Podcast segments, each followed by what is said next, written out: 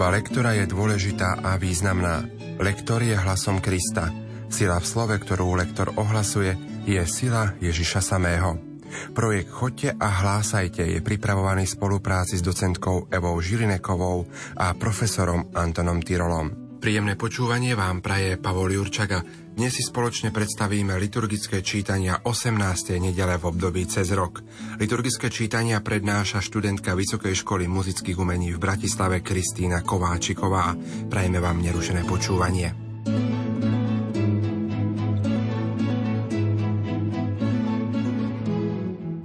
Myšlienkou dnešného starozákonného textu sú dobrá novej zmluvy. Prorok ich opisuje prostredníctvom článkov každodennej spotreby, ktoré však v chápaní Božieho ľudu mali mesiánsky symbolický význam. Najmä pokiaľ išlo o víno a mlieko sa spomínajú na mnohých miestach s mesiánskym významom u toho istého proroka Izaiáša. Vzhľadom na dnešné evanielium o roznožení chleba sú v tomto texte kľúčové vety. Počúvajte ma a budete jesť dobroty, a uzavriem s vami väčšnú zmluvu. Čítanie z knihy proroka Izaiáša Toto hovorí pán. Poďte k vodám všetci, čo ste smední. Nech príde aj ten, čo nemá peniaze. Kupujte chlieb a jedzte. Poďte, kupujte bez striebra, víno a mlieko bez platenia. Prečo platíte striebrom za to, čo nie je chlieb – a driete za to, čo nesíti. Počúvajte mňa a budete jesť dobroty a budete sa kochať v jedlách vyberaných. Napnite svoj sluch a poďte ku mne. Počúvajte a budete žiť. Uzavriem s vami väčšnú zmluvu, verný láske, ktorou som miloval Dávida. Počuli sme Božie slovo. Slovo má docentka Eva Žilineková. Všimnime si kurzívu, ktorou sa začína toto čítanie. Poďte a jedzte. V prvej slohe, ktorú dodržíme, to znamená, že na jej konci urobíme miernu pauzu, sa nám opisuje, čo všetko asi môžeme robiť. Bez platenia, bez striebra, bez peňazí. V druhej slohe sa nám už naznačuje v treťom verši Počúvajte mňa, a toto je potrebné zdôrazniť. Potom, čo sa nám pridá, ak budeme počúvať Boží hlas? Budeme jesť dobroty a kochať sa v jedlách vyberaných. V tejto druhej slohe je potrebné uvedomiť si, že prvý verš sa končí, čo nie je chlieb. To P musí byť počuť.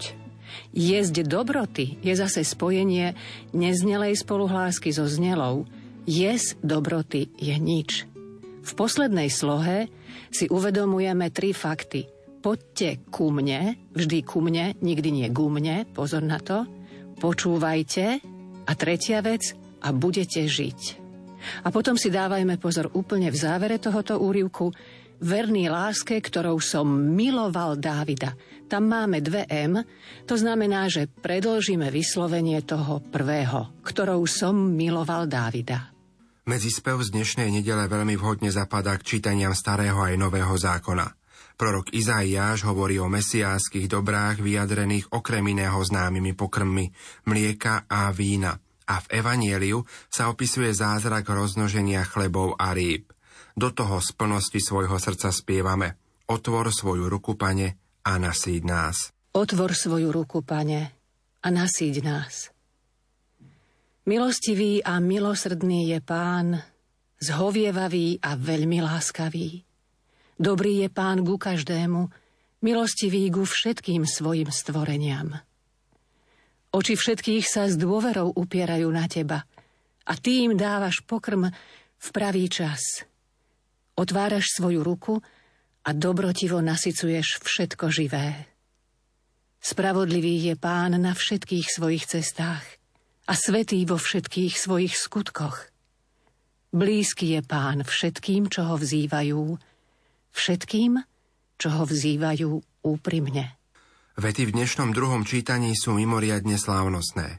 Apoštol Pavol ich napísal na záver tej časti svojho listu Rimanom, ktorej píše o živote v duchu svetom.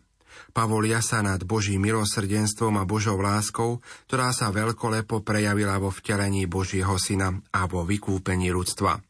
Spôsob vykúpenia ľudstva je tak dokonalý, že nie je na svete nejakej sily, ktorá by mohla zvrátiť tento stav.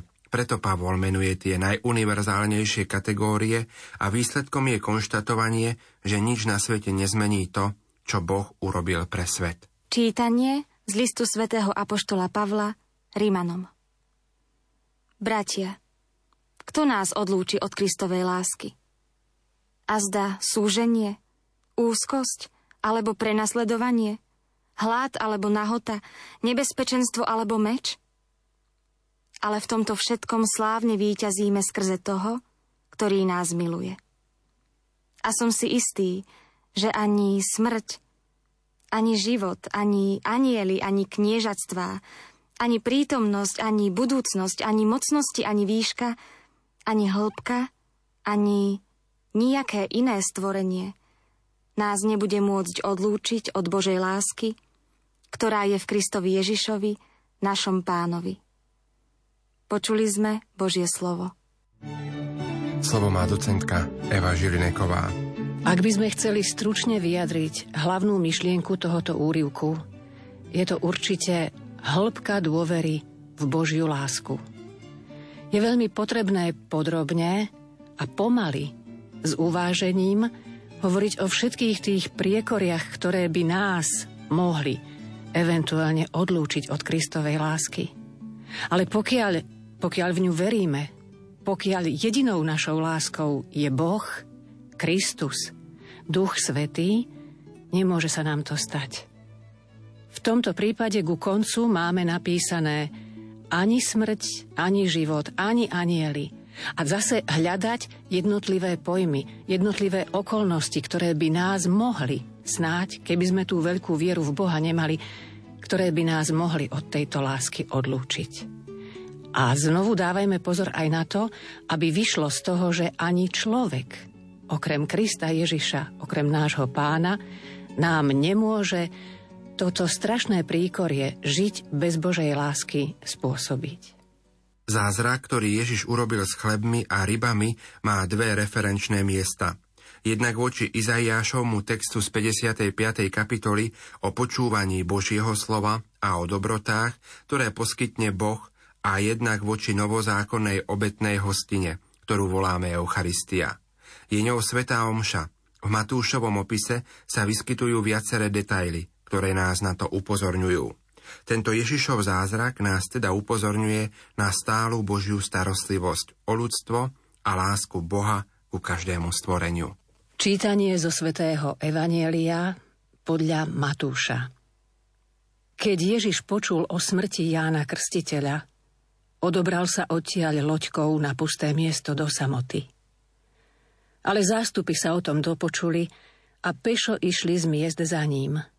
Keď vystúpil a videl veľký zástup, zľutoval sa nad nimi a uzdravoval im chorých.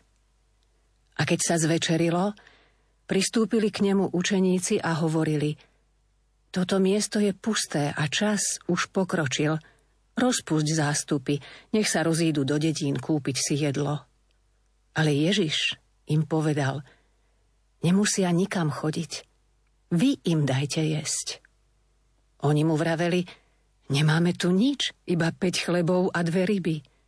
On povedal, prineste mi ich sem. Potom rozkázal, aby si zástupy posadali na trávu. Vzal 5 chlebov a dve ryby, pozdvihol oči k nebu, dobrorečil, lámal chleby a dával učeníkom a učeníci zástupom. Všetci jedli a nasítili sa, ba ešte nazbierali 12 plných košov zvyšných odrobín. A tých, čo jedli, bolo asi 5000 mužov, okrem žien a detí. Počuli sme slovo pánovo.